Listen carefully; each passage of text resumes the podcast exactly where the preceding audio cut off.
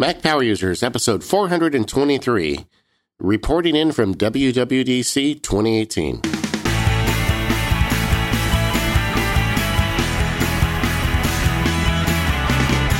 Hello, everyone. This is David Sparks, along with my pal Katie Floyd. How are you today, Katie? Hey, David. I've got to admit, I'm more than a little jealous of you today. Oh, yeah. I'm having a great time. I'm in San Jose, California. Uh, in my room this year, I got a room, so uh, hopefully we won't hear people banging around uh, in the hallway outside my cheap hotel room from last year. Uh, but it's um, it's great here, and the, uh, the, we're recording this just a few hours after Apple finished its keynote, talking about all the great stuff they've got coming to iOS and Mac OS uh, later this year. It's everybody around here is pretty excited. Yeah, and you've got boots on the ground there in San Jose. You've been there since yesterday, I think, hanging out with uh, all our pals from from Relay and beyond. Um, before we get into the actual meat and substance of the keynote, I, I, know you've only been there for probably a little more than 24 hours now. Uh, how are things feeling? You're you're there in the midst of it. You've just now been through the keynote. We're recording this just a couple of hours after the keynote has ended there was a lot of talk before WWDC even started of is this going to be kind of a, a, a little lower in the expectations year? Um, is this going to be more of a snow leopard year for WWDC? What was the mood there, both before and now after the keynote? It's interesting to me because every year WWDC seems to take on a, a different air. And for instance, last year, beforehand, everybody was kind of surly. And, you know, a lot of us wanted more tools with the iPad.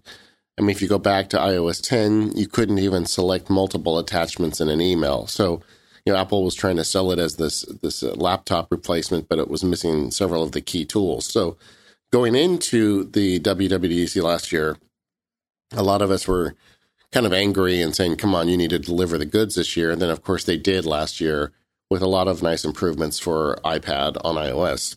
And everybody was really happy afterwards. This year, I think, is a little more mild on both ends. You know, people weren't as surly going into it.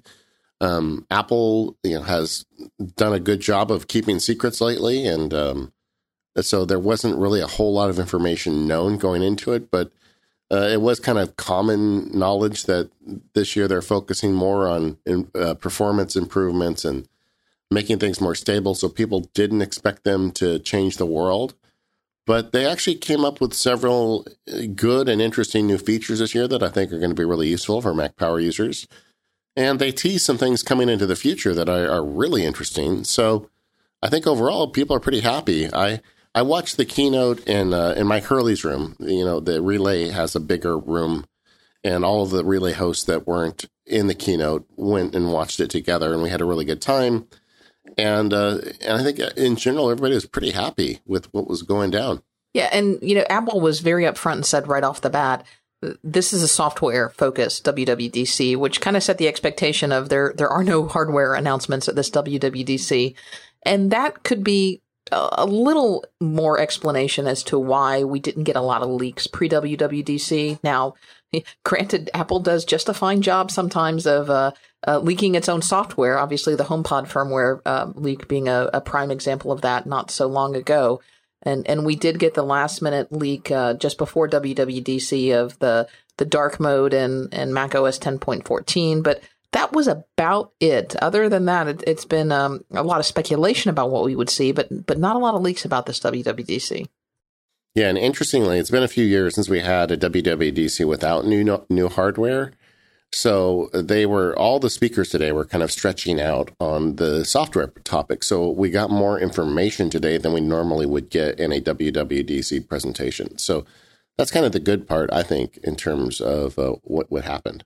All right. Any other things you want to talk about? Uh, being there in San Jose, anything in particular you're you're looking forward to this week?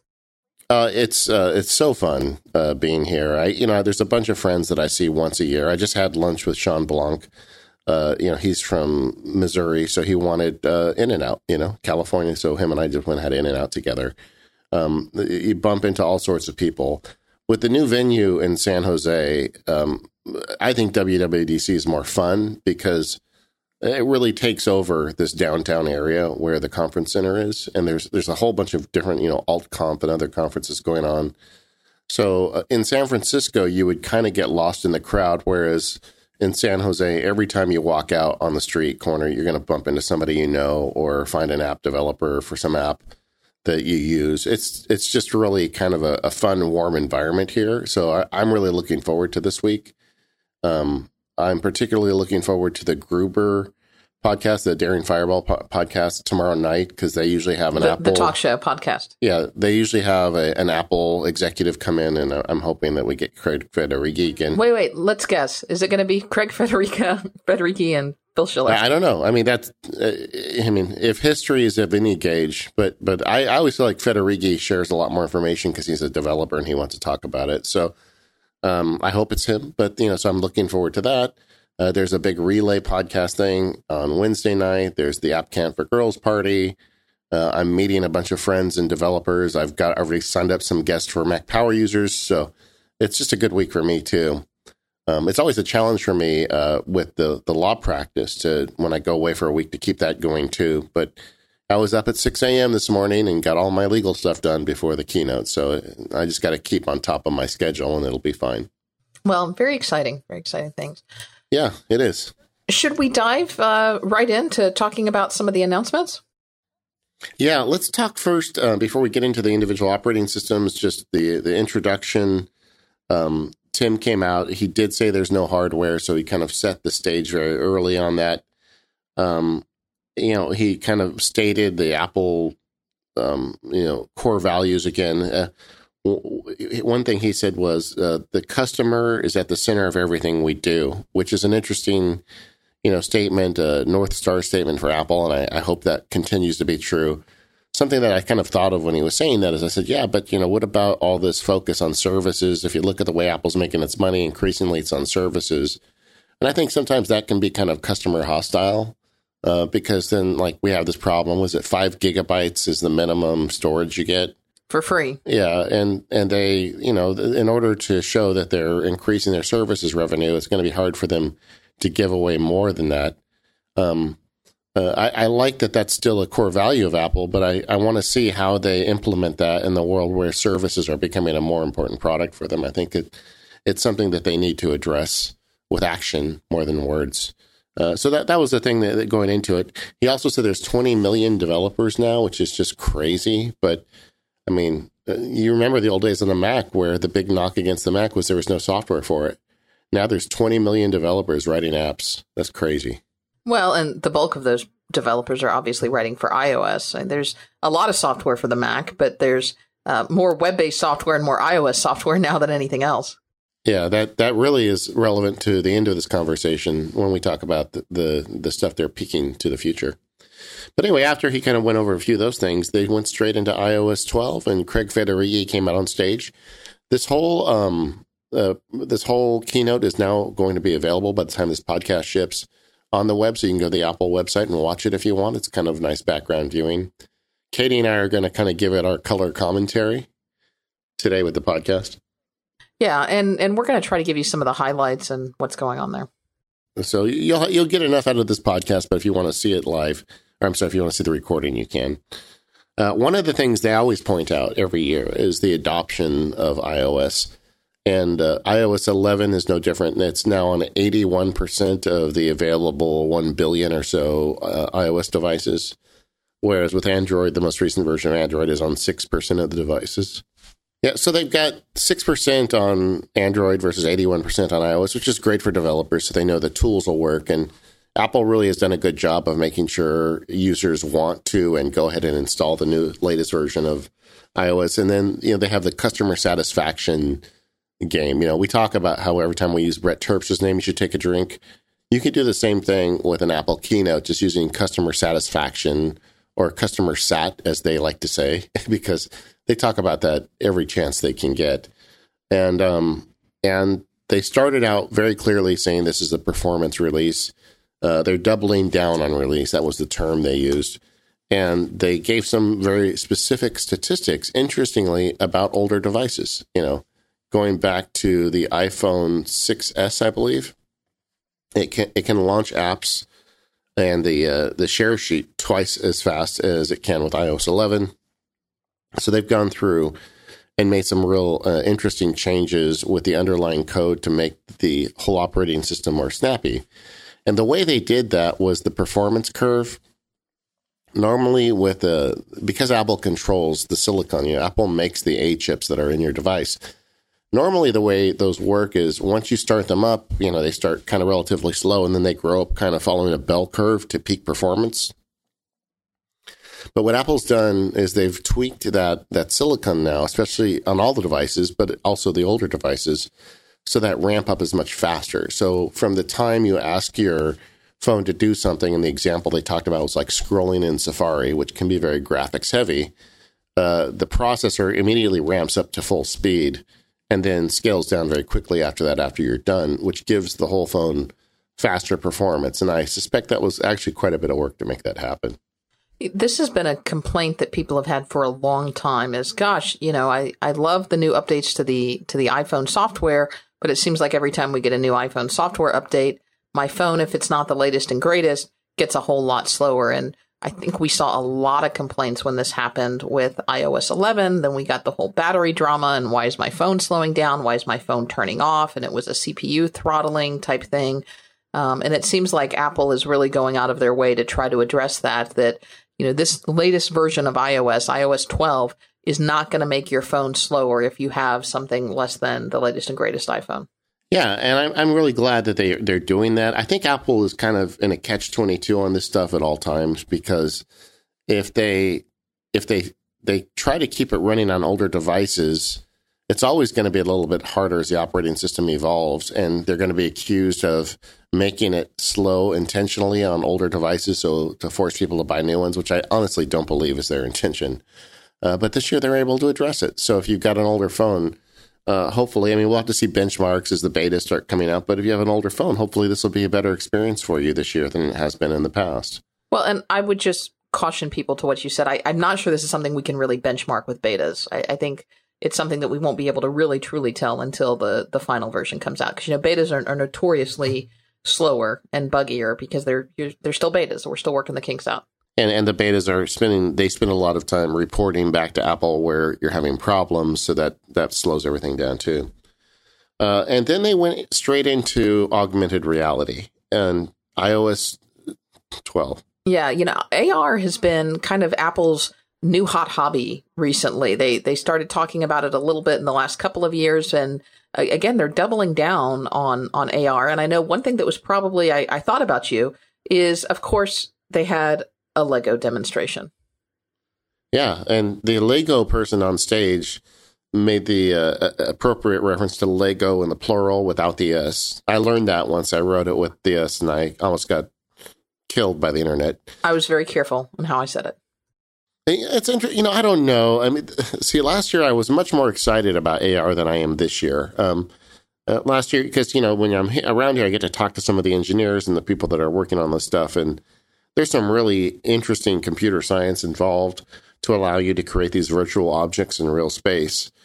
But now, having had it for a year, I rarely use it. Um, the uh, you know, I I guess it'd be good for games, but like even the Lego example I know when my kids had Lego, they wanted to get on the ground and play with their Lego. They wanted to pull it apart. And, you know, I, I don't know that they want to use an iPad to see a virtual Lego. They'd rather just have their hands on actual Lego. So I, feel like this is a really good technology that hasn't entirely found a, a good, compelling use for everyone yet. Does that make sense? It it does. In fact, I I was going to rump off of that a little bit because I think that AR is interesting as a technology, and we've we've talked about on the show famously. I am not a gamer. I really don't have any interest in games. the The idea of the Tyrannosaurus Rex coming to stomp around in the middle of your basketball game that they've demoed in the past is, yeah, that's that's kind of cute and it makes a good demo thing. And you know the the whole idea of the emoji and all of those types of things. Yeah, okay, they make cute demos, but I'm really more interested in what types of things can AR do from a practical standpoint. Uh, we did see one example of that when Apple introduced the Measure app, which has probably uh, Sherlocked one of the uh, the biggest categories in the App Store for AR apps, which are uh, these tools that you can use your phone to go out and, and measure things.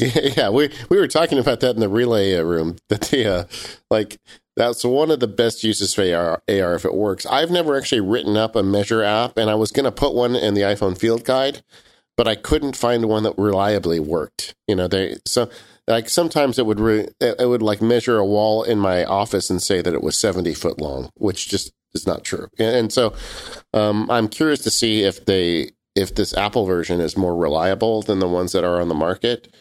But I can just imagine like 10 developers in the room today just getting up and walking out right that section because Apple just killed one of the best uses for AR. And um, the other thing they did was that they have a new form, file format called USDZ. Yeah, that's a that's a mouthful. Yeah, but they I think the idea is to give people an easy way to create AR assets.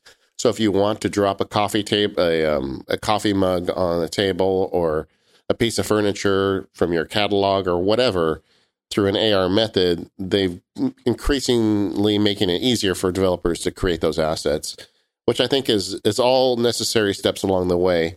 I can't help but feel with AR that Apple has a bigger plan that they're going to go further with this at some point. Maybe it waits until they have glasses or whatever, and they, they're they're going through these initial steps now, and they're talking about it to try and make everybody excited. But this is something that, uh, like I said, this year I'm not nearly as excited about as it was last year, and um, we'll just have to wait and see how it all develops. It's it's interesting. It's still early. Yeah, and the fact that they put it at the beginning is pretty interesting too. I mean, it's clearly important to them.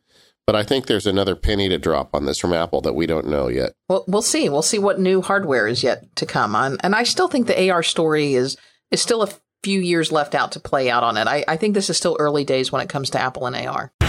Hey, guess what? We've got a new sponsor on the show, and I'm really excited about it Storyworth. This episode of the Mac Power Users is brought to you by Storyworth, which is the easiest way to share your family stories. I've been using Storyworth now for a couple months and I really like it. So, what they do is uh, they make it easy and enjoyable for your loved ones to share their life stories with a weekly email story prompt and questions that you might not think to ask. So, uh, my wife and I have been doing this together. And so we get these emails and then we fill them out and they'll ask us an interesting question and then we'll write in and answer the question. And at the end of the year, they'll get all these stories together and bound them into a hardcover book. It's sleek with a black and white interior, color cover, and it can be up to 480 pages. This means that you and your loved ones can preserve their uh, memories and even pass the book on to future generations. Uh, I have many regrets about never videotaping or audio taping my mother uh, before she passed. This is another thing that would have been perfect for her, you know, to hear about her stories growing up in Massachusetts. And um, so this is how it works. You buy a subscription for someone important to you, or you can buy it for yourself. And each week they send you an email with a question about your life. And then uh, you can email back with your story, or even you can record it over the phone if you want. And after a year, the stories are bound into this beautiful book for you to keep. And it's a great way to learn more about someone uh, if you've got some elderly relatives that you'd like to give them a chance to tell their stories, this is the way to do it. The questions are designed to invoke entertaining, surprising, and moving responses. Like I said, Daisy and I are early in the process, but we're really enjoying doing this, and I'm really looking forward to handing this book to my kids when it's done. And I may wait a couple couple years, so they're kind of young now. Know, I want to wait till they're old enough to appreciate it. But anyway, uh, Storyworth is a great way of staying, staying in touch with family members who maybe ha- live a little further away than you'd like. And you can write stories and upload photos by email or the web or even in their application. You can share those stories with as many people as you want. You just invite them by email, and you can save and edit all of your stories on storyworth.com. All your data is secure and everything is private by default. You get to control who sees your stories. So, like I said, we've been doing this thing now for a few months. I really like it. I think this would be a great Father's Day gift, frankly, if you're listening to the show. Uh, give your dad a, a Storyworth book. Let him tell his story for you, and you'll really appreciate it. So, if you're looking for a meaningful or maybe even a last minute Father's Day gift, Storyworth is perfect for someone you care about. So, now's the time to place your order. Listeners of the show can get $20 off their subscription by visiting Storyworth.com dot com slash MPU, S T O R Y W O R T H dot com slash MPU. That's $20 off when you visit storyworth.com slash MPU. Uh, Storyworth is a new way to bring the family together. Thank you, Storyworth, for all of your support of the show. So let's talk about photos. David, you wrote a book on photos, and it seems like we've been you know, looking for a few more improvements to come to photos, particularly since they made the the move from iPhoto to Photos. They we kind of started with a, a clean slate. Um, Apple gave us maybe some of those changes, maybe not quite everything we were looking at. You know, Apple tends to do these things in in steps. Um, what we got were we got a, a lot more improvements to search. So um, we for a while have been able to search for like you know dog or cat or street or car or those types of things. Um, but now Apple has gotten even more fancy in the way that we can search for people or places or or categories, and we can start adding search terms together. Uh, the idea being Apple's trying to make it a lot easier to find things within our photos. Yeah, I mean, they, the search is better. Apple has been doing search on device since the beginning that's one of the advantages of using Apple's photos is that, you know, it's not happening on the web and hopefully your data is more private, but that also makes it harder for them to improve it, I think. Um, they added 4 million different events. Like if you go to a, a music festival, most likely it's in there now, so you can search the music festival. But they've added some logic so you can say, like, show me the pictures that are from vacation and surfing, which is nice. Uh, they've also uh, added the For You button. There's a For You button in Apple Music now that selects music for you. They have a similar method in photos now where it can show you pictures from this day in history or featured photos that it thinks you may like.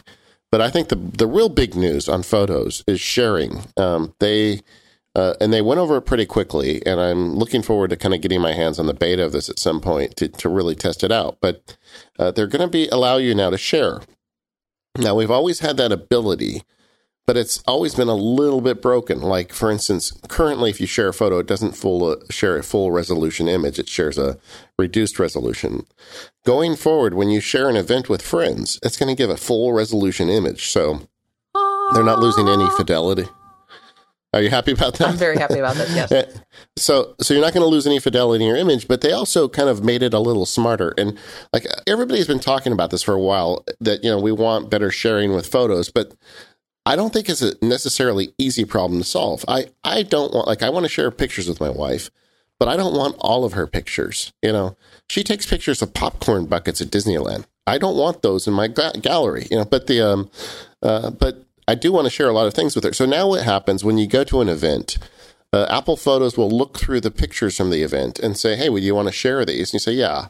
And then it'll look at the pictures for the people in the pictures, and if it knows who the people are, and quite often it does for your family members, um, it'll say, "Oh, okay, I see that you've got you know daisies in one of your pictures. Do you want me to add her to the people to share this this this event with?"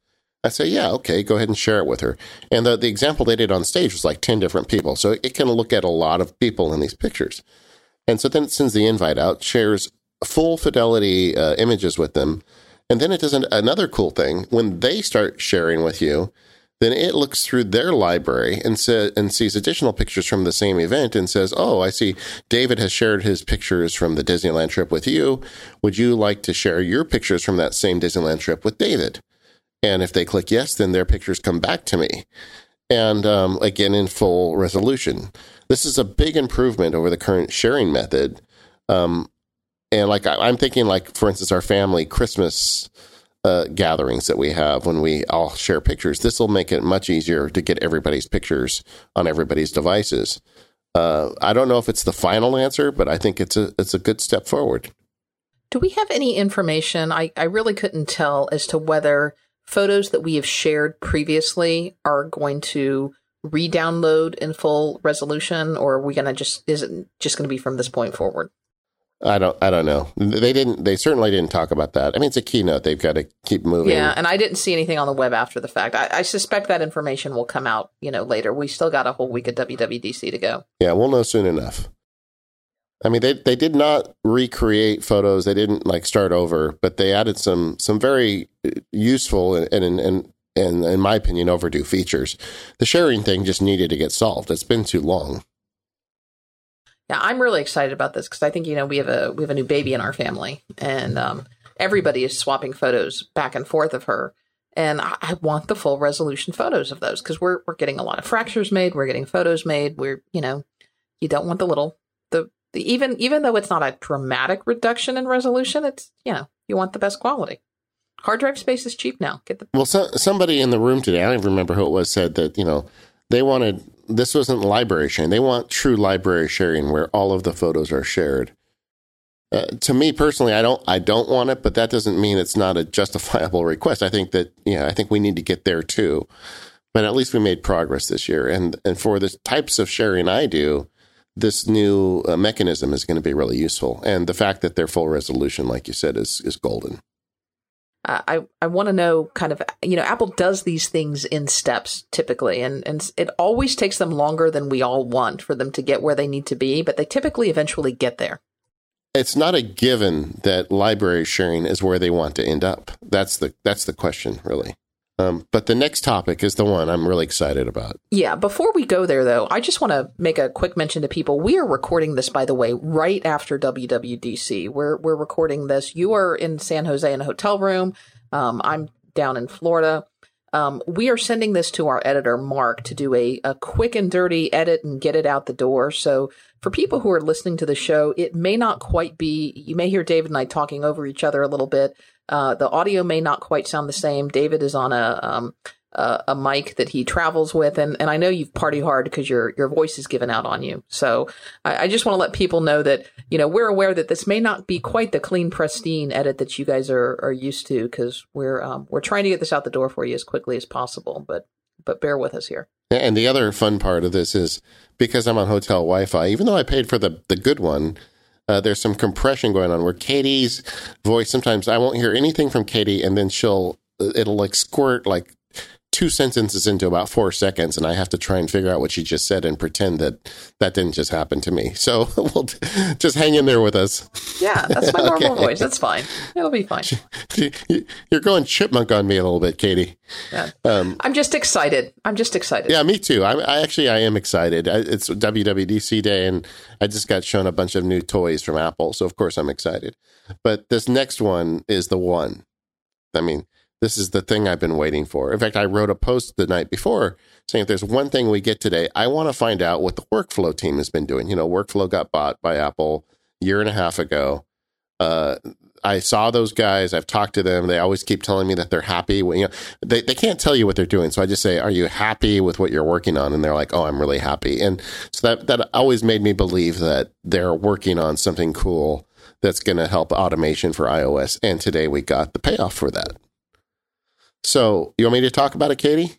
Yeah, you can you can talk about it. Um, but the thing that surprised me, I'll say, is that it's coming to Siri. Apple is putting more and more in Siri, and I, I think Siri is is blossoming to become not just the digital assistant that will do things in your iPhone and respond to requests. Siri is really becoming the iPhone. You know, Siri is going to be Apple is using this broad term Siri to to describe all kinds of underlying AI technology in the iPhone and I think at some point we're going to get to the point where Siri really is kind of iOS. Uh, Siri and iOS and is so intertwined that Siri is just the technology underlying that that does a lot of these iOS requests.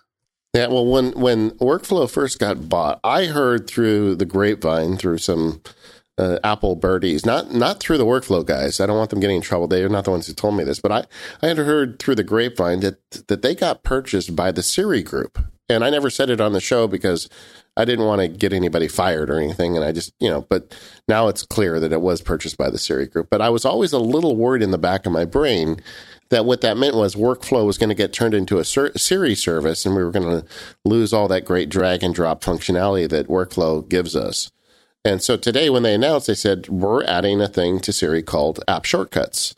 And then I knew, I immediately knew that was what the workflow team had been working on. And so the idea is to chain together commands with multiple apps and allow any app to turn into a Siri command. If you want to meditate, you can push a button in the app that says, turn this into a Siri command and then it says, okay, what do you want it to be? And say, and the example that you just said, help me relax. So if I say, hey Siri, help, oops, sorry.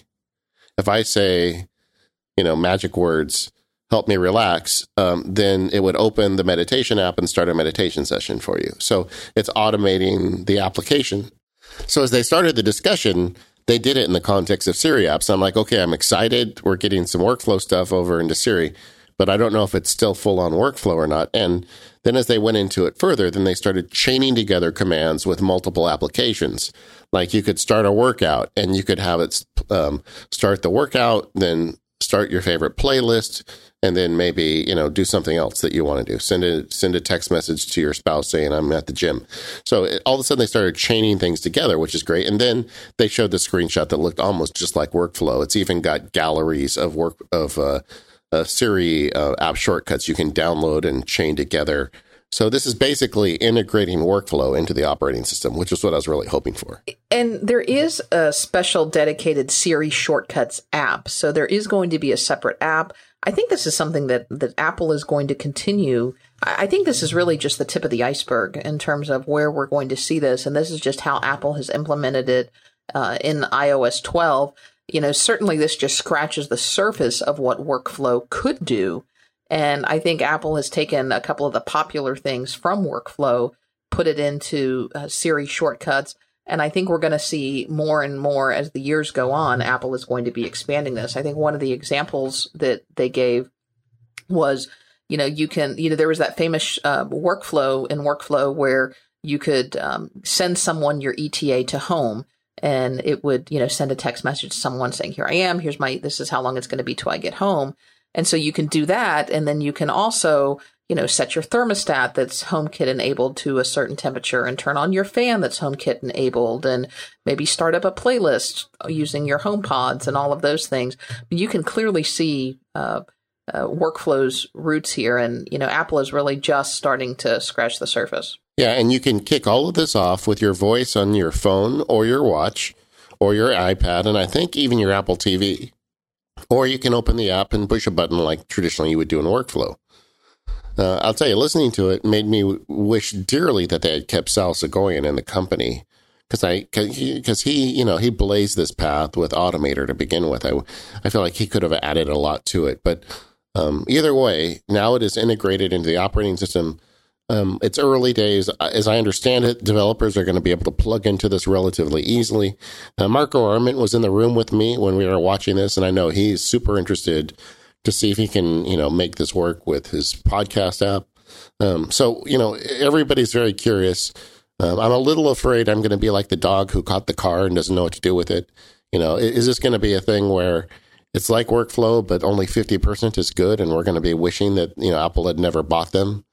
Um, I think there, there's going to be a little bit of that, at least in these initial phases. But the idea of getting away from URL schemes and getting into something that's more solid it really makes a lot of sense. I mean, the workflow is great, but it's always been a bit of a chewing gum solution. I mean, URL schemes are something that Greg Pierce came together so he could share a definition between his app and a you know and an Instapaper document. And you know, none of this stuff has ever been really good at fully automating. Like if you use uh, if you use workflow on your iPad, just watch the way the screen flashes between all the apps as it's doing its thing.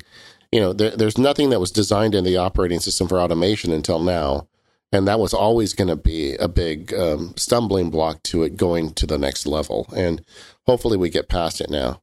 I mean, like I said, this is early. There's still a lot we don't know, but I really like the ideas that I saw on stage. And if they can make deliver on this, it's going to allow us to be, uh, we're going to have a lot of content on Mac Power users coming out of this stuff. Yeah, we always are excited uh, this time of year because it's just, you know, Apple gives us a push to get us kind of through the summer. And then in September and the fall, when this is all announced, we, we kind of set our agenda for the year. So I'm, I'm excited about all the stuff coming up. Before we move on, um, it's interesting. So all this was couched in terms of Siri. What I didn't hear, when I was hoping we'd hear, is addressing some of the underlying problems with Siri. You know, it, the the accuracy needs to get better. It needs to get faster.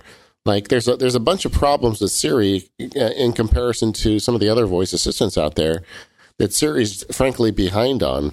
And I was hoping we'd at least get some lip service to addressing that problem.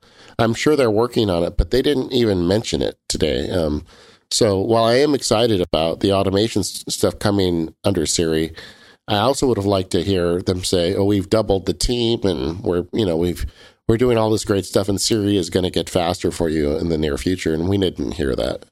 Yeah, but I also feel like Apple never tells us that. You know, Apple, that's kind of like Apple acknowledging that there's a problem. And I don't know that until Apple has a solution that we've ever really heard Apple acknowledge a problem like that. I mean, Apple says things when they have a solution, they say things like, oh, well, you know, iOS 12 performance on older iPhones is now 50% faster or apps load 40% faster and, and those types of things. They're, they're, they don't say things like, we realize this is a problem and we've, we've increased the team to address it. You're totally right on that. But I think the automation stuff, if Siri doesn't recognize your words properly, the automation stuff is just going to be frustrating. So hopefully that they're working on that underlying problem too at the same time. Uh, before we move on and talk about the rest of the, the presentation, I want to talk a little bit about timing, the automatic time tracking app for Mac OS. In today's fast paced world, you know that the next distraction is right around the corner, and maybe Apple gave us some tools to help address that today. But you know that it makes it harder and harder for you to stay on track with your projects and determine how much time that you really worked. And I'll tell you, in my world, and probably in a lot of your worlds as well, being able to accurately track your time and how much time you spent on a project, that translates into money. And if you lose time and if you lose the ability to track your time, well, you've lost money. So that's why you need an app to help you stay on top of your time. But manual time tracking interrupts your workflow and it's so easy to lose track of your time. And that's where timing comes in. Timing is different. It automates your time tracking to save you as much time as possible. First, it automatically tracks how much time you spent on your Mac, broken down by app, website, and document. And that's a lot of data to try to sift through. So timing lets you use drag and drop to create rules that automatically categorize your time for you. Timing also understands that not all of your work happens on your Mac. So that's why it automatically suggests to fill in the gaps in your timeline so you never forget to track things like a meeting or a phone call. It can even automatically ask you what you did whenever it uh, notices that you've stepped away when you return back to your Mac. So I bill by the hour and I have used timing to save me so much hassle by automatically tracking my time whenever I'm working on my Mac and when I'm away. Timing has paid for itself over and over and over again and probably helped me recoup thousands of dollars in time that would have overall been lost. It is super simple to use and it helps me keep track of where I'm spending my time and probably where I need to double down a little bit more on my focus because I tend to get easily distracted. It's very easy to use and set up, and timing is so confident that you'll love their fuss free approach that they offer a totally free trial. So you can download their 14 day free trial today by going to timingapp.com slash MPU, and that will save you 10% when you decide to purchase. So timing. Stop worrying about time and focus on doing your best work instead. Thank you, Timing, for their kind support of Mac Power users. So we got to kind of an interesting part in the keynote where we started talking about news and stocks and voice memos, which kind of felt a little weird, but then led to some interesting discussions about why we were talking about those apps. They kind of buried the lead on that, but suffice it to say, they talked about stocks in this presentation about a thousand percent more than I thought they would. It seems like because they talked about stocks in relation to the Mac and in relation to the the uh, iOS apps, and they that's great that they redid the stocks app. Same thing with voice memos. They're apps that work fine, but they got a little bit of polish and upgrade. I was happy to see the changes. a lot of these apps now sync over iCloud, so everything syncs. Um, I use the voice memos quite a bit on uh, on um, on iPhone. So I'm glad to see that stuff sync over iCloud to to iPad. No, and it's nice that they got an update, but it felt like they were stretching time when they were talking about these things because, like, okay, that's. I mean, honestly, they could have just said one sentence: "We upgraded the news, the stocks, and the voice memos app," and moved on. But instead, they wanted to show you video of it working and explain how they changed it. It felt to me like they were just like wasting time. Um, my notes in here about stocks is I fell asleep during this part. There's a bit, there's a bit of a punchline to this later though, so let's just keep that till later in the show to explain why they did that. They also uh, changed the Apple bookstore. I mean, there had been leaks about this earlier. It was the iBookstore when it first opened, and then they changed it to iBooks.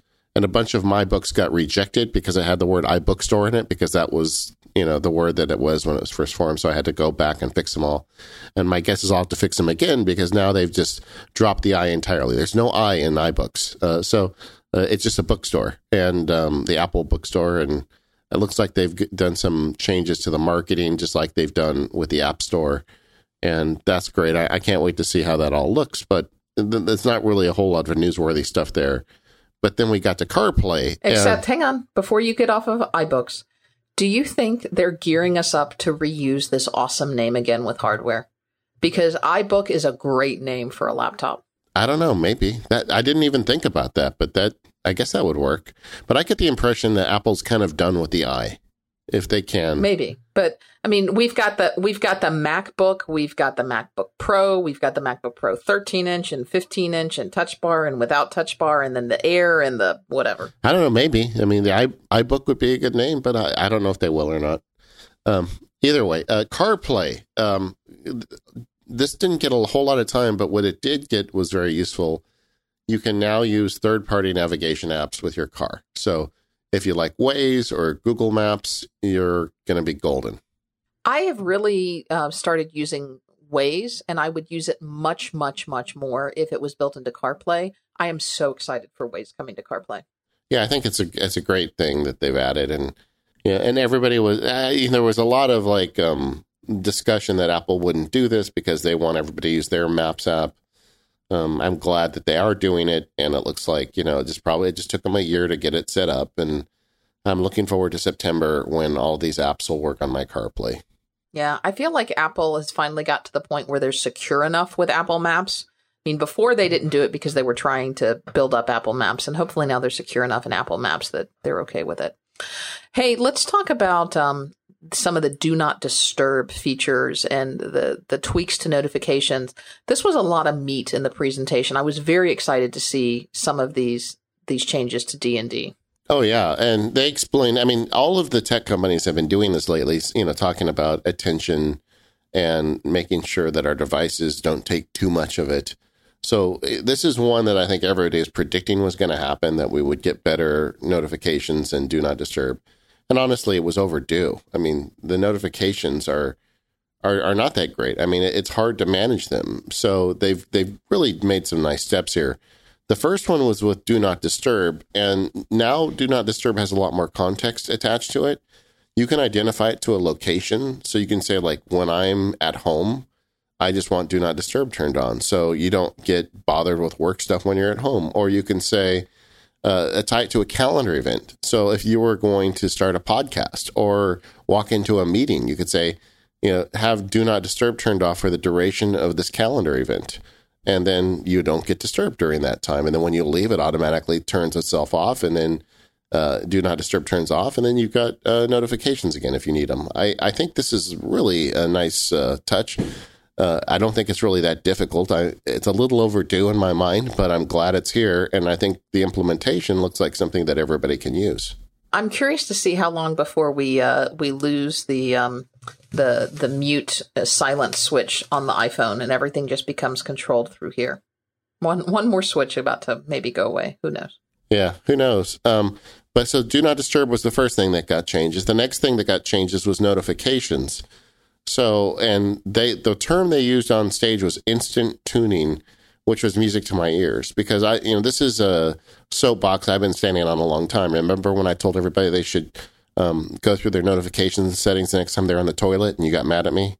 Um, that they Apple's making it easier now, so you can just eh, when you get a notification, right from that notification, you can turn off notifications for that app going forward, or even just adjust them.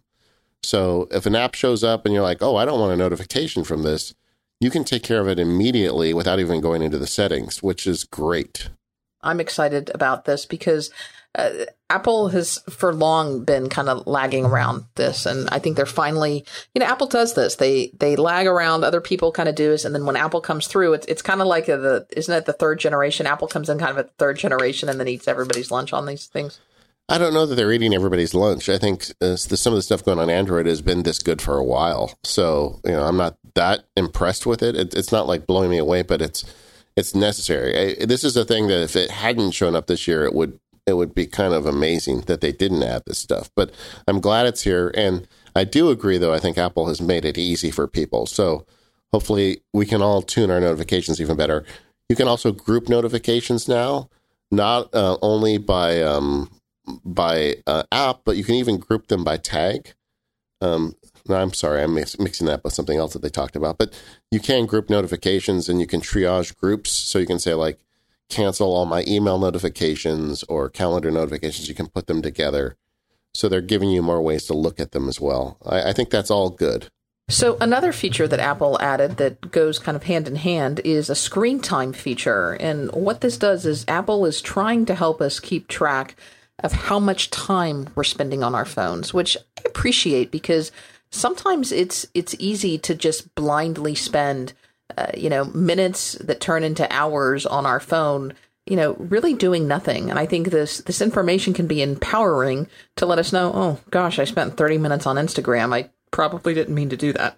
Yeah, I mean, well, like one of our sponsors today is Timing that doesn't have an iOS app, but it would be good to have that same kind of information on your iOS usage. And the reports, the thing that impressed me about this is the reports are very granular. They give you a lot more detail than I expected.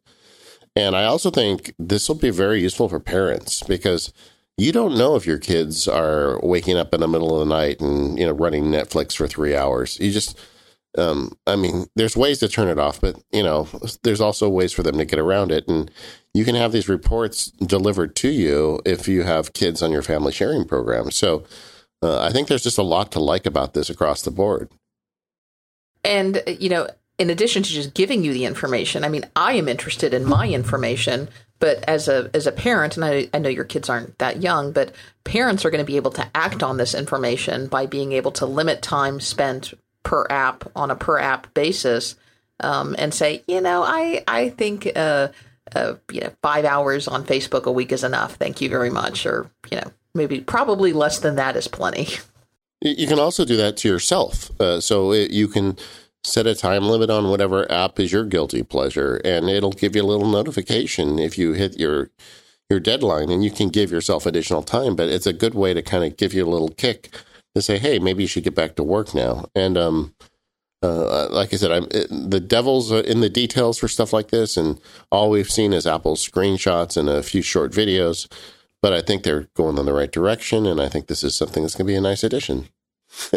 then came Katie's favorite part. I was thinking about Katie the whole time. I was going to say we can we can skip the whole um, everything that they talked about with messages. I'm I'm done with that. N- not going to let you do that, Katie Floyd. They're new critters and um and they can tell if you have your tongue sticking out. Oh, what the world has come to now. Yes, now uh, tongue detection is a legitimate phrase in the Apple parlance. So, in fact, if you if there's one part of the video you should watch, it's the section where Craig Federighi says, "Yeah, we have a new feature in Animoji." And then he makes this very strange face, like, I can't believe I'm about to say this. And then he says tongue detection.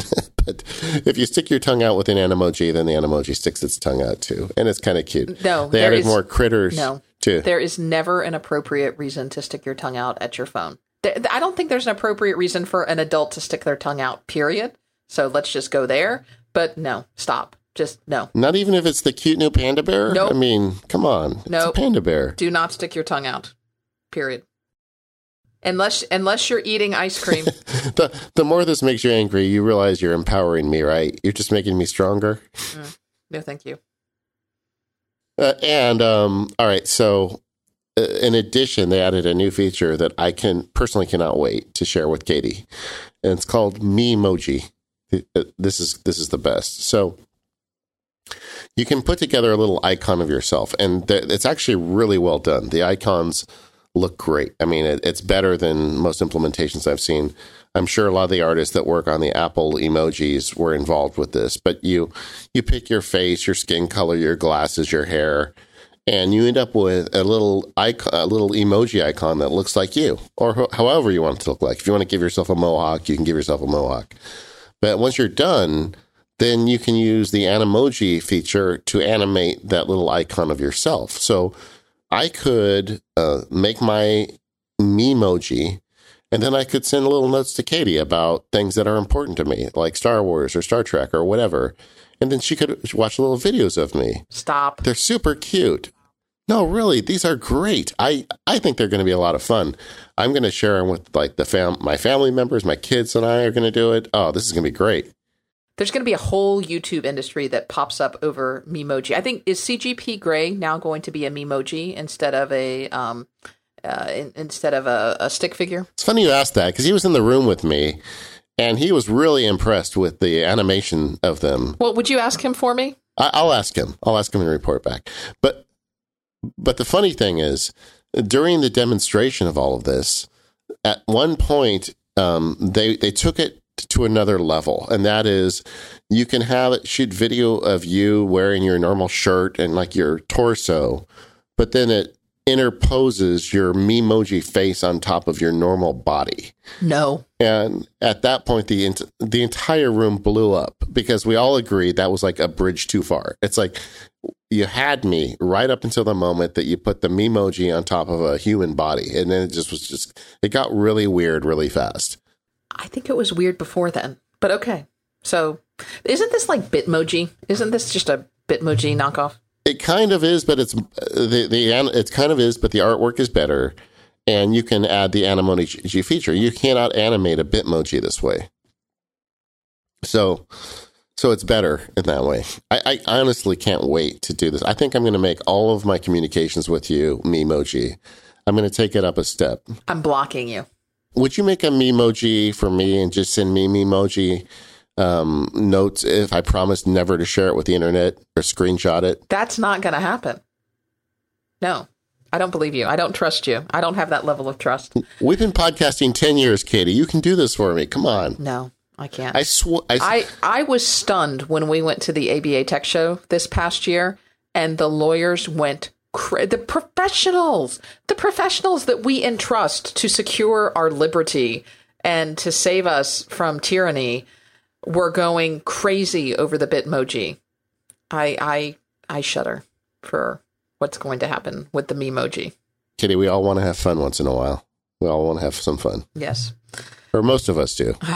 I am not a boring person. But you don't. But you you are not a fan of Animoji still. I, I can. I, I sense that your opinion hasn't changed. My opinion has not changed. You can add stamps now. They they've really kind of just taken it up a level. It seems like they're kind of going after some of these other social media services that allow you to get decorative with your artwork. And uh, my big complaint about all of this is Apple's got some great ideas, but I feel like they don't push the pedal down hard on enough on it. I mean, I feel like they should have holiday themed attachments and faces. I mean, we should have at Christmas, we should have a Santa emoji that we can emoji Santa, you know, and on, you know, in March, we should have a leprechaun and, you know, they should, in Thanksgiving, we should have a turkey. I mean, they should be releasing this stuff regularly and updating it because I feel like that's how it's really going to take off if people want to go in it every couple of weeks to see what's new and different. And, Apple, I think, is on the right path. I I feel like just the opposite, Katie. I think they should push down as hard as they can on this because people do like using this stuff. And as silly as it sounds, this does sell phones, and I I I guess I I still enjoy doing it. I mean, I do it with my nephews and nieces all the time. They love it when I send them little emojis, and now I can send them, you know, a panda bear or a, or a T Rex. So I'm going to be even more popular. Let's move on to talk about FaceTime uh, FaceTime got some updates. Okay. Yes. And that we can now uh, group FaceTime. I, I, I did think this was a little excessive. With up to 32 people, do we really need 32 people on our FaceTime? I, I mean, I don't want a video chat with 32 people or, or have a conference call with 32 people, but I, I think like five or six would have been sufficient, but okay, we can do it with 32. I, I don't even have 32 friends, so I'm not sure how I could use it all. but the um, it, it, looks cool, and I'm glad. It's another one that I'm glad is here finally. It should have been here before. Uh, I think their implementation of it is really interesting. The windows kind of float on the screen, and whoever's speaking, uh, their window kind of blows up to fill the screen.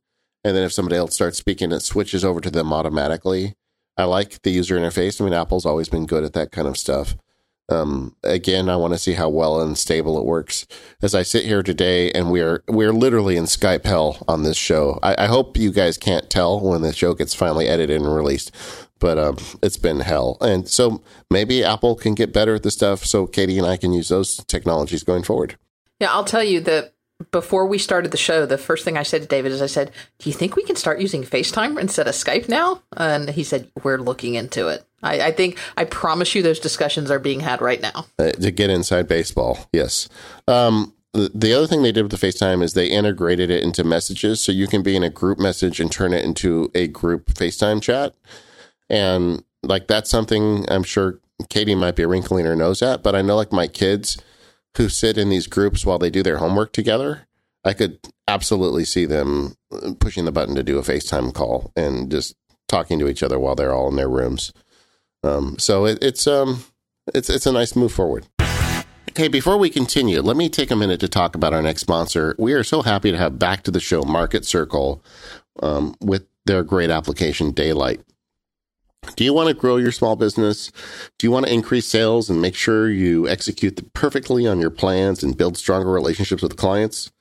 Without the chaos of keeping track of all these things, Daylite is the max CRM for small businesses that want to overcome the challenges of scaling a small business by streaming processes and making sure nothing falls through the cracks. Unlike most business apps today, Daylite is not a web app, so you don't have to rely on the internet connection to do business. Being a native app, Daylite gives you the speed and Apple experience you expect, um, and your information downloads to your Apple device and syncs in the cloud, so everyone on your team can access and update everything no matter where they are. It's really like the best of both worlds. You can have your cake and eat it too. Now, are you feeling stressed and disorganized from using patchwork of too many tools that don't talk to each other?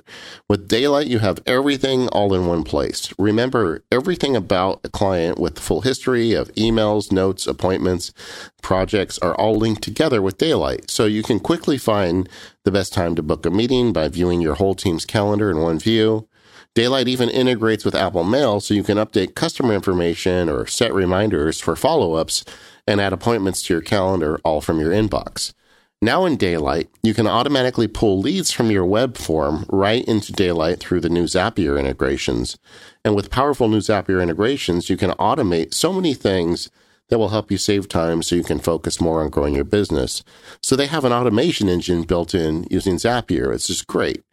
Um, Daylite is a is an as a company, just as a, a note that's been around for a long time. In the old days of Macworld, they were huge as the world kind of moved to this web based information services, they did the impossible. They kept this great native app experience, but got all that great um, web based synchronization built into the app. They spent a ton of time and money to make this app modern and just awesome, really. So you should check it out if you've got a small business and you need this help. To do so, visit marketcircle.com slash daylite. That's D A Y L I T E to try Daylite for free for 30 days. And be sure to let them know you heard about Daylite through the Mac Power users to get a 50% discount on your first monthly subscription. It's a great app. Uh, they've made some amazing changes, and I couldn't recommend it enough. So go check it out. It's marketcircle.com slash daylite. And thanks again to Daylite for sponsoring the Mac Power users.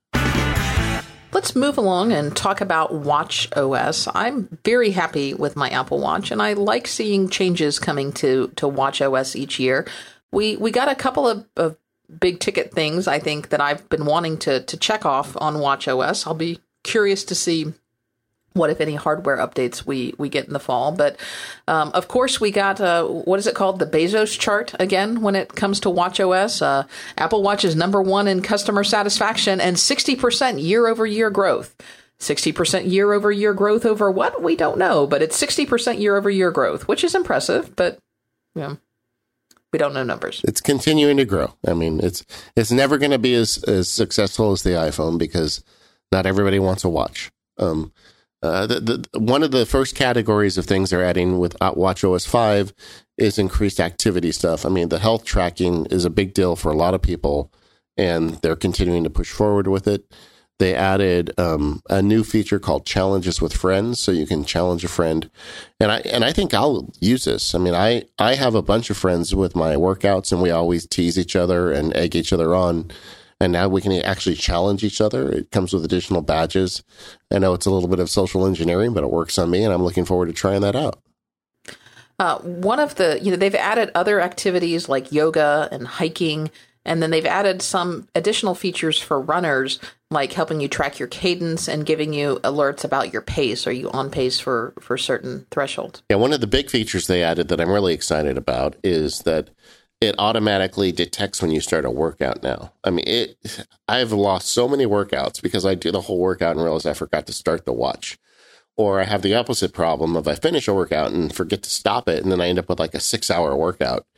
Um, now it auto detects when you're starting and finishing, and um, hopefully you won't lose data that way and you get better workout data. They've also added some additional features in terms of connectivity. You know, we got the um, the Series Three watch that included cellular, but you can use these on on both Wi-Fi and an, uh, on cellular.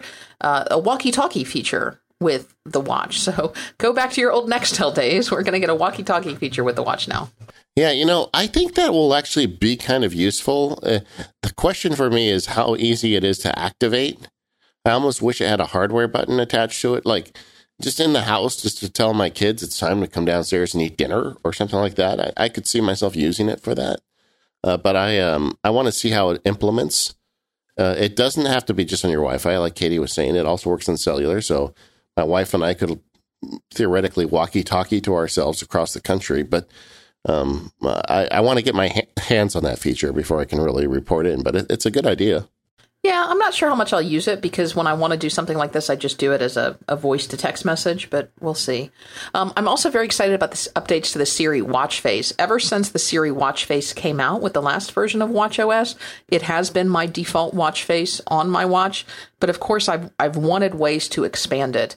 And the Siri watch face is getting additional expandability options, including support for sports, maps, heart rate. Uh, honestly, none of those I really care about that much. Um, but also support for Siri shortcuts and the big one, third party apps. Yeah, the Siri shortcut things is really cool. Like, you know, we we did these workflow style chaining together of commands. Now you can trigger it from the watch face, and Siri would presumably be smart enough to know, like, if you leave work every day at four o'clock and you trigger the same Siri shortcut, it'll put it on a watch so you can just tap your watch to start the music and turn on the air conditioning at home and all those things that you've got it doing. One of uh, the features that I know it's a little thing, but I, I love this. You no longer have to say ahoy telephone when you uh, raise your wrist. You can just raise your wrist and start talking to Siri. I've I've missed Siri several times because I raise my wrist and just start talking, and now you don't have to say hello. Yeah, I hope that works. I mean, it, it seems to me like it could be something where it gets false positives, but this is one we're going to have to get our hands on. Um, it's got more interactive notifications. Um, they um, they have WebKit now, which I don't know. I with fifty year old eyes, I don't know how much of the web I'm going to be able to read on my wrist, but you know. But the most exciting part of the whole presentation, I was sitting next to Mike Hurley, and the Relay podcast um, connected appeared on the screen at the keynote when they had the uh, announcement about podcasts coming to the Apple Watch. Did you see see that? Yes, I'm very excited. Of course, I wish it was us, but I'm very happy for our relay brethren. Oh, me too. I'm super happy for Mike, and it's great, you know, that that uh, one of our fellow network shows got featured during an Apple keynote. So just had the artwork up there for connected, and really good. Um, the uh, and also we had at this section of the keynote the best one of the best demos I've ever seen at Apple. I wish I had written down uh, her name, but it's uh, it's a woman who works on the uh, Apple uh, Watch Face program, and she uh, and she gave a demo while doing a workout on a stationary bike. You know, and it's like who does that? You know, I mean, her heart rate is going through the roof as she's doing a big exercise. At the same time, she's demonstrating stuff on her Apple Watch. I was super impressed. I think she wins. Yeah, better than the standing paddleboarder, who, by the way, was also a woman. Yeah, yeah. There were there were actually a lot of female um, people on stage today, um, female presenters, and I was like that, you know, because Apple um, they bring these people in because they're really running these programs. It's not like lip service, you know. You know, sometimes people do that, and I really like that the you know these people that run these programs are given an opportunity to come on stage, and they're so proud of what they've done. You know, it's great seeing the seeing them give their own demo demonstrations. Yeah, but you buried the lead a little bit. Um, yes, the Connected podcast was featured on stage, but it was featured on stage because podcasts are coming to the Apple Watch. Yeah, which is great. So if you want to take a, a hike and just listen to the Mac Power users off your Apple Watch, you're going to be able to do that. Also, you know, they do those splash screens where they show a bunch of features that they've added at the end of each section. It looks like the audio um, engine, uh, transfer engine, is coming to the watch for third party developers. So hopefully, uh, third party podcast apps will also be able to drive audio files to the watch for you so you can listen to them native off the watch. I mean, that's all a little bit kind of out there right now. We're not sure of, but it looks like that's going to happen as well. So no matter where you listen to your podcast, you may be able to head out the door with just your Apple Watch and, and still listen to us. Yeah, I, I can't wait to hear Marco talk about this a little bit later. And maybe, maybe this is what he's going to be doing this summer. So we'll see. Yeah, I, am sure before the week's up, he'll be in the API and he'll know more, know a lot more once he gets into it.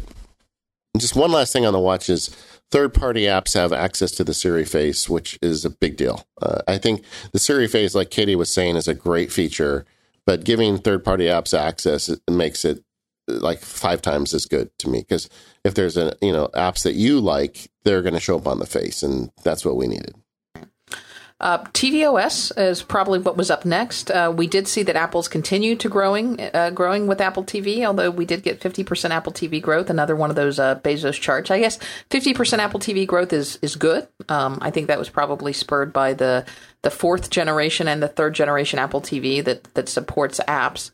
Um, I guess uh, technically, I guess it's the fourth generation and the 4K Apple TV that that supports apps.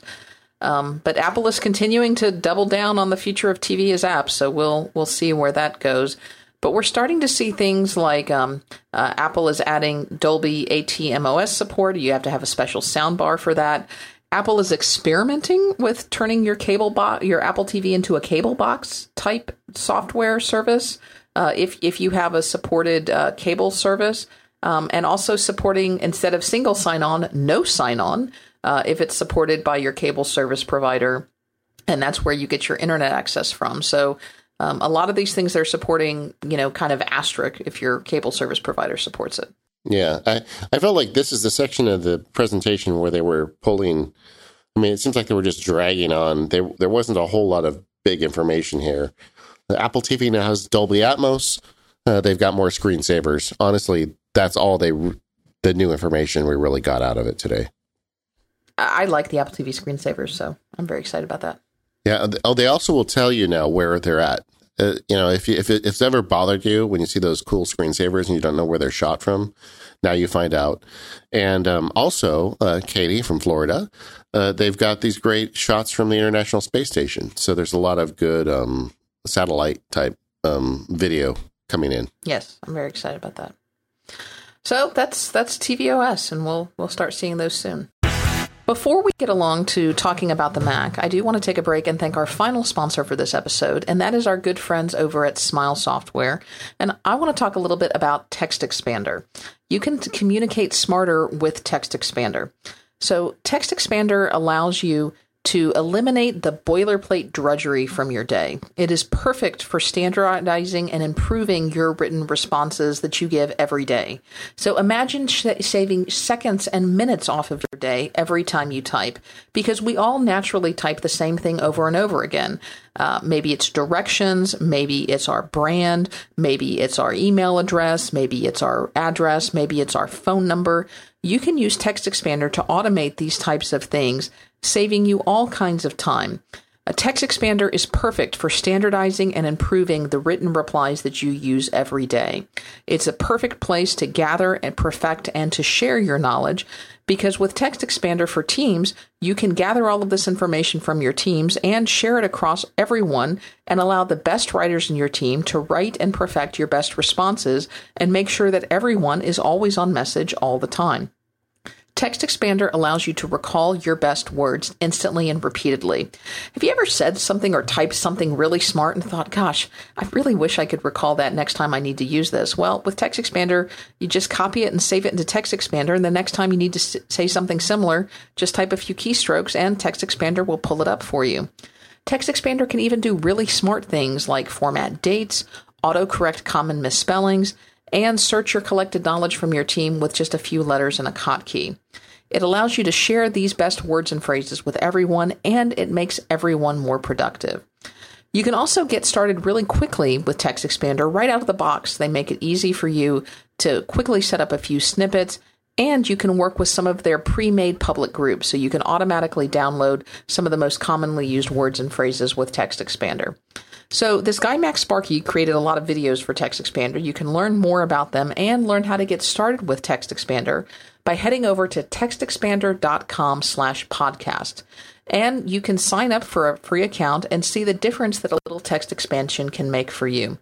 And when you decide that you're ready to s- sign up for Text Expander, if you head over to textexpander.com slash podcast, you'll not only get a 30-day free trial, but you'll also get 20% off your first year of service for Text Expander.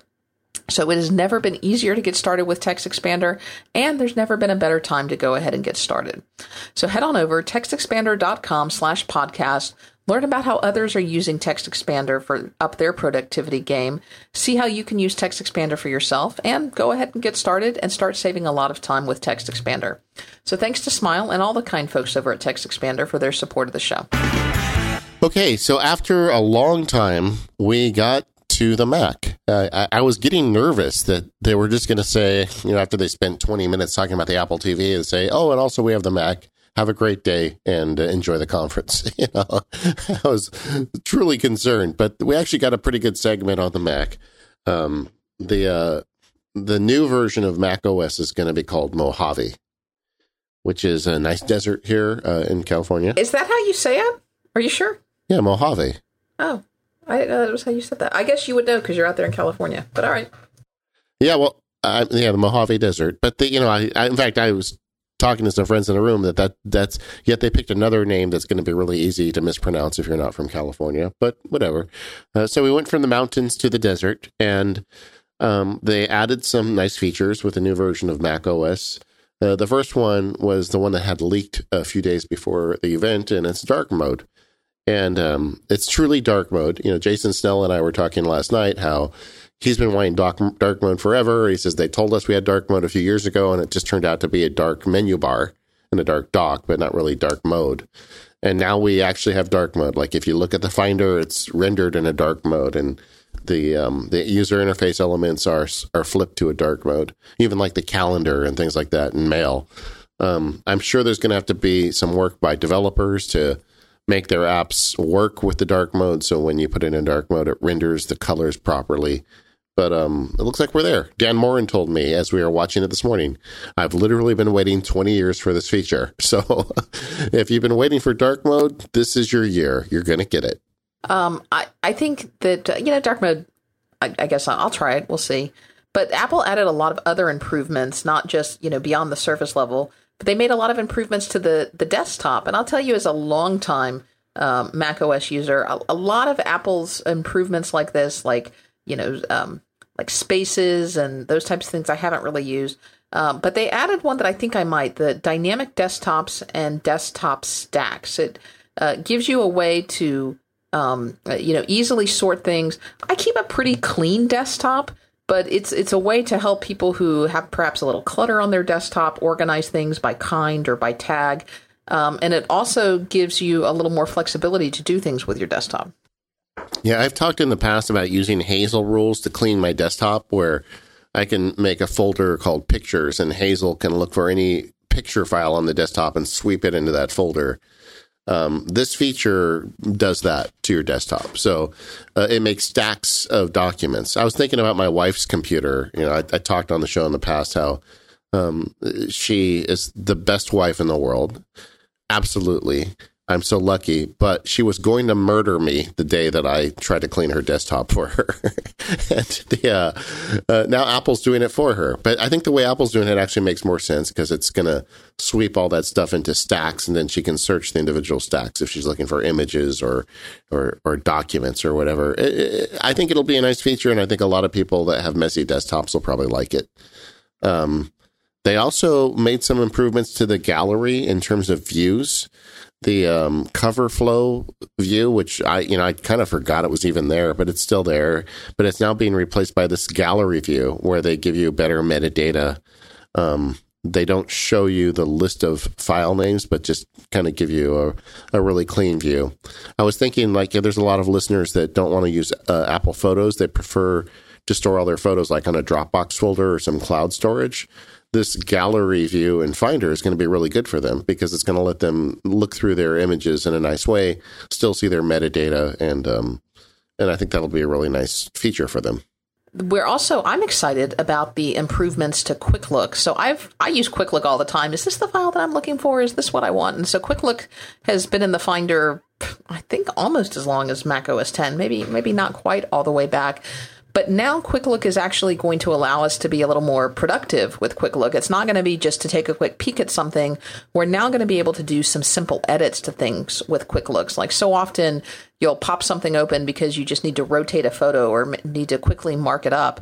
You're going to be able to do those things now with Quick Look, which I think is is huge and is going to help people from having to go all the way into the the app to do something that should be pretty simple. Yeah, like I do this all the time, just looking at a, a quick image. Like the example they used was a PDF, and they went ahead and used the signature tool to sign the PDF in the quick look rather than making you open preview.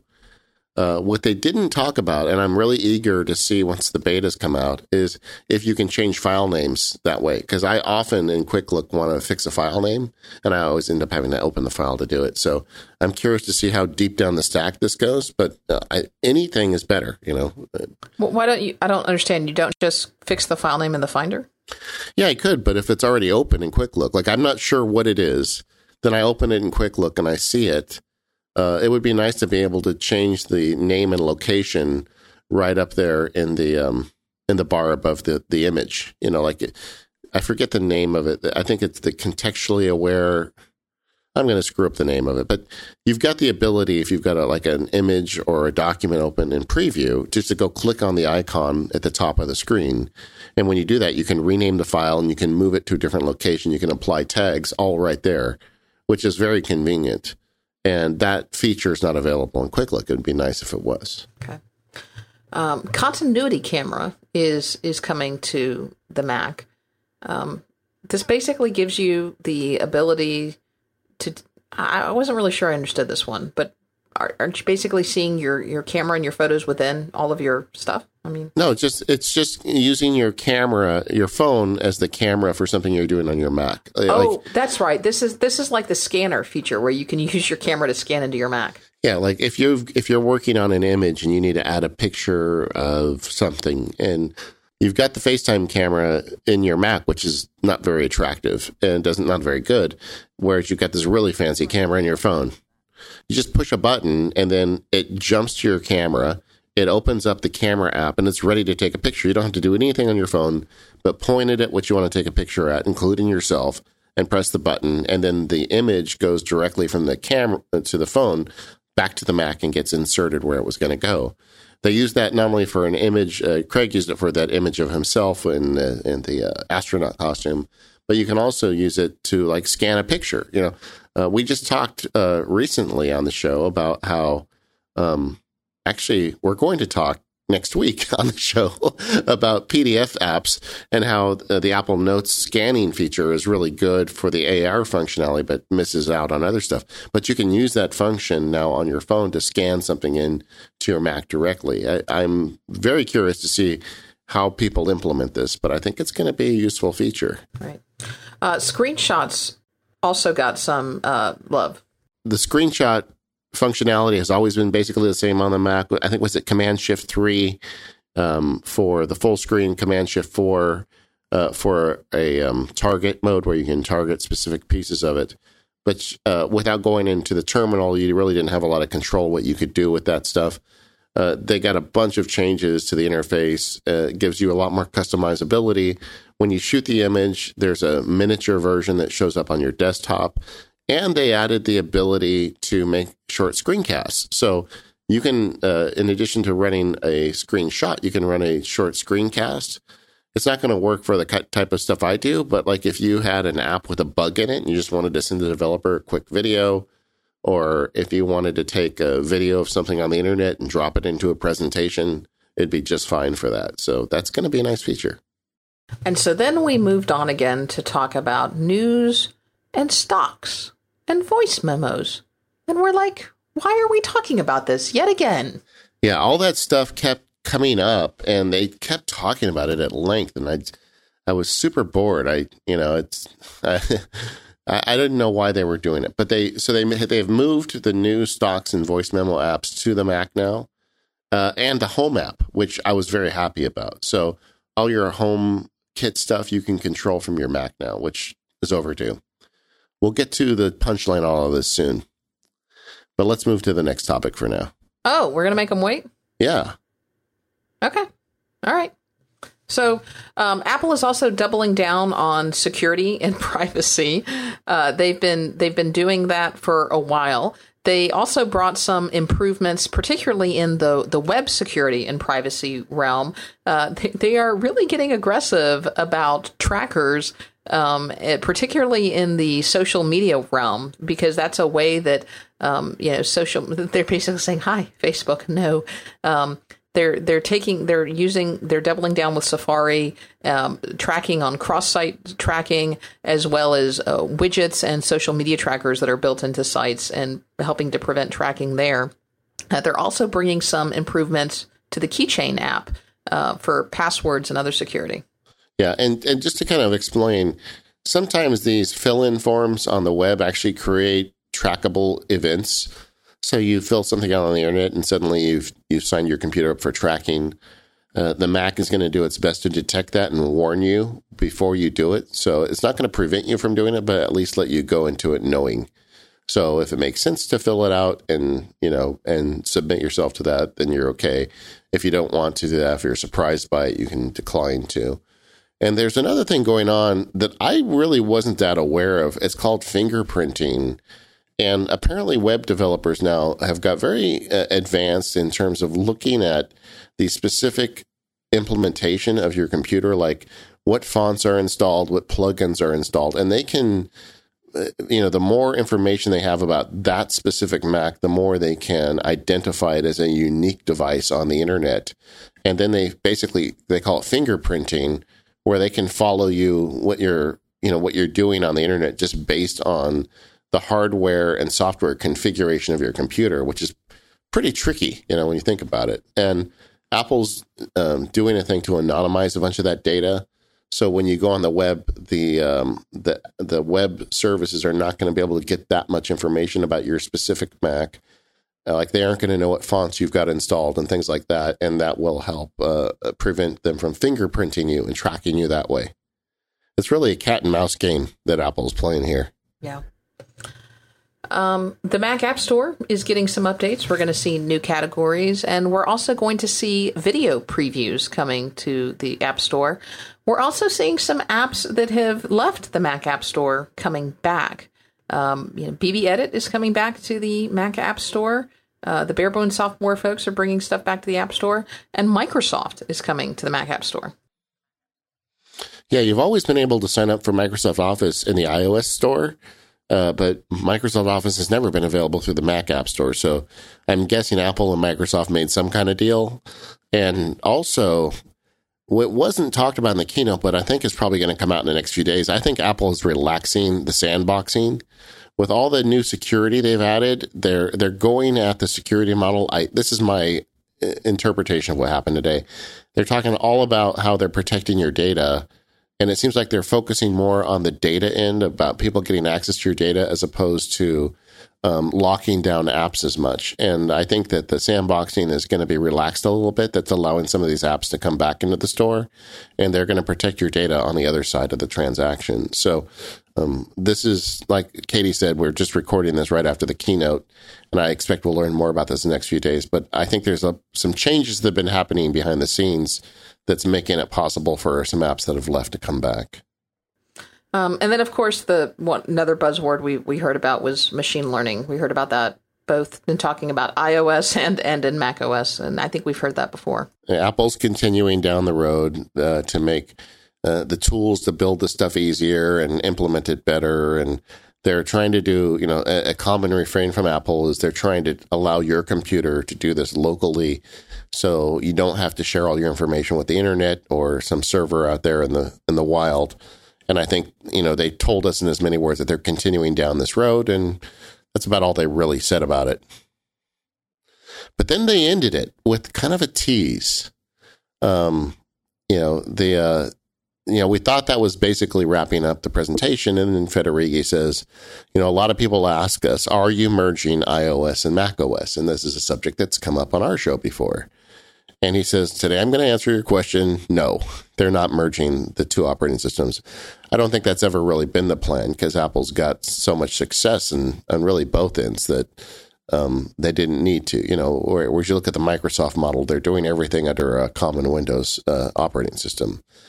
But you know, there was always a but.